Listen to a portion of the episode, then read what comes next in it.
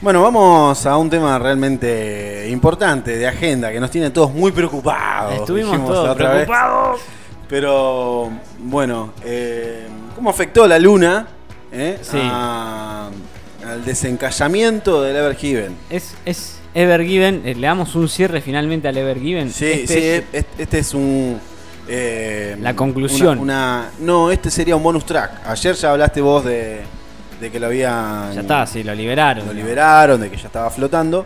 Sí. Como lograron que reflotarlo, era la palabra Claro, indicada. lo ¿no? reflotaron. ¿Pero qué tuvo que ver la luna en todo esto? ¿Qué tuvo que ver la luna? De- estamos hablando del buque porta contenedores que estuvo encallado en el canal de Suez. Hablamos el- de, de uno de los más grandes del mundo que había quedado el 23 de marzo, había quedado encallado. Casi, casi Sí. dos semanitas ahí. Una semanita estuvo. Eh, mientras viajaba desde el puerto de Tanjung Pelepas en Malasia al puerto de Rotterdam en los Países Bajos. Bueno, ahí está la foto de Keith Thorne, eh, o de que es Thorn. Ahí se ve el portacontenedores del Ever Given, uno de los más grandes. Es bestial el tamaño del barco en, en la foto, ¿no? Y ahí se ve bien. Eh, eh, bueno, la segunda foto explica qué es el canal de Suez. Fue una de las rutas marítimas más famosas y concurridas del mundo desde su construcción hace más de 150 años. Bueno, la vía fluvial artificial es artificial, es man-made, es hecha por el hombre. Sí. Eh, es muy estrecha, de 193 kilómetros de longitud, se extiende del norte-sur y es una importante ruta marítima. La mañana del 23 de marzo, una tormenta fuerte de arena parece ser que azotó las zonas del desierto de Sahara, algo que el desierto de Sinai, perdón, el de Egipto, algo que ya se venía previendo, que produjo una reducción de la visibilidad y vientos de unos 50 kilómetros por hora que hicieron que el megabuque se desviara de su camino y encalle. Bien, eso ya lo sabíamos, ¿no? Eso ya lo sabíamos, claro. Pero parece ser que la luna llena y en concreto las mareas tuvieron mucho que ver en que finalmente pudiera ser liberado del lugar donde se encontraba atrapado. Claro. ¿Y cómo, cómo pasó esto? Bueno, sabemos que el movimiento más visible del mar es el oleaje, producido generalmente por el viento y variable en función de la configuración geográfica costera. Pero, pero, pero, pero, y acá tenemos eh, el movimiento, por ejemplo, vertical de subida y bajada de agua, que puede ser dos veces en un día, lo que conocemos como la... Usted que es, eh, profesor. La marea. Marea, exactamente, ahí está. Usted que es eh, guardavidas. Sí. Usted que es guardavidas. Te iba a En decir- otra vida me te iba a decir- guardé la vida. Te iba a decir va- eh, salvavidas, pero es como un insulto a los guardavidas. Te dan un cachetazo. No, no, ¿por qué? No, no, te dicen, no, no, salvavidas no. El salvavidas es lo que te tiran. Eh, nene. Claro. Bueno, básicamente la marea, volviendo a, a la, a la Que situación sea man- rico. a la situación de la marea, es el cambio periódico del nivel del mar producido principalmente por las fuerzas de atracción gravitatoria que ejercen la luna y el sol.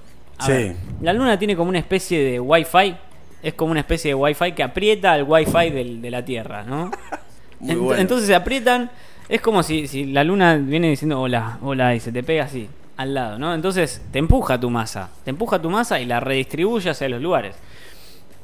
¿Qué pasa cuando hay luna llena o la luna está en la nueva fase? La atracción gravitacional se suma a la del Sol, lo que resulta en mareas altas y bajas más extremas, como por ejemplo las mareas vivas, en lo que también se conocen las, las olas grandes que se producen cuando hay luna llena.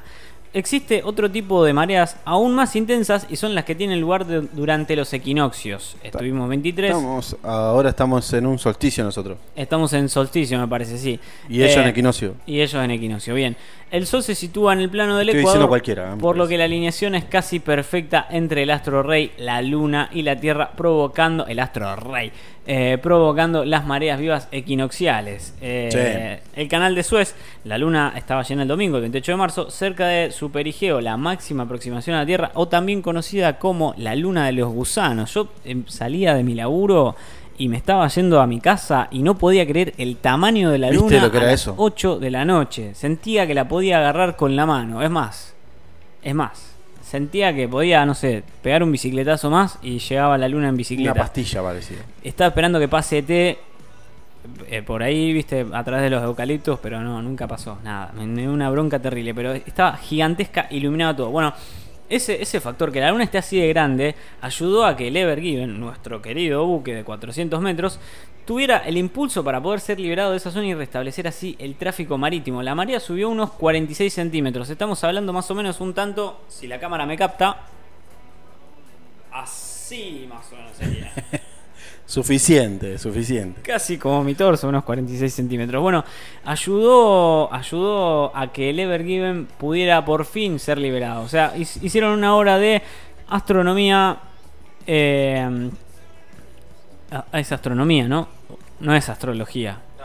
Astronomía, hicieron una obra de astronomía, ingeniería conjunta y humanidad para poder sacar a este, a este bichito de 400 metros de un canal tan estrecho como lo es el canal de Suecia. Así finalmente le dieron, con ayuda Sí. de la luna, con una ayuda de un elemento tan natural como es la luna, eh, la salida que finalmente necesitaba, necesitaba para seguir su camino de barco y su vida de barco. Sí, accidentalmente la luna eh, le dio una mano importante, ¿no? A esa retroexcavadora que estaba haciendo lo que podía. Pobrecita la eh, retroexcavadora. que era- es mini al lado del barco. Claro. En esa eh, foto se ve la proporción.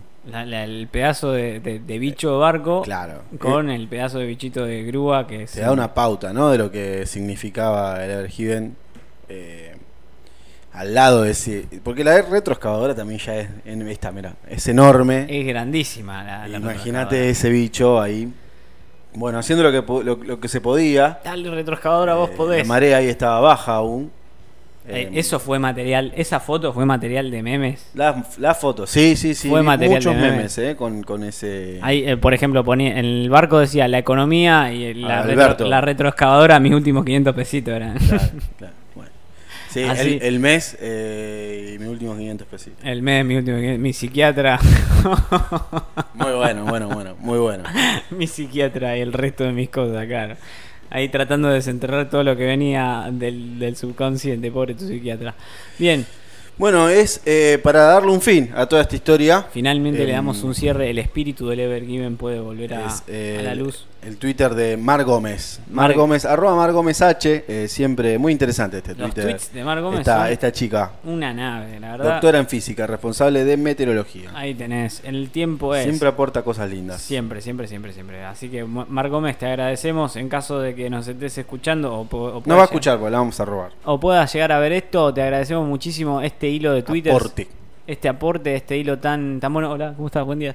Eh, este hilo de Twitter tan bueno. Siempre me asusto cuando pasan cosas por ahí. Me asusto un poco. Me quedo como medio lagartija. Sí, están limpiando los vidrios. Mira, ahí va. Ahí se ve. Tuki, tuki, tuki, tuki, tuki, tuki. Ahí limpian por atrás mío. Ahí va. Eh, esto es para que vean que Esto para vos, no será. eh, que están, te están trabajando la galería bien. Siempre, todo el, todo el día está este pibe acá. Vengo, vengo a las 7 de la mañana, lo encuentro, está laburando. Paso a las eh, 8 de la noche a buscar siempre el cargador que me olvido y está, está el pibe ahí laburando, con una, Bien. una máquina. Ahí pasa más gente. No sé de dónde sale toda esa Hay gente que no sabe que estamos en un segundo piso, se piensa que estamos en la calle. Sí, Sí. sí, sí, sí. ¿En serio? Falta que pase un skater por ahí, Sí. una cosa así.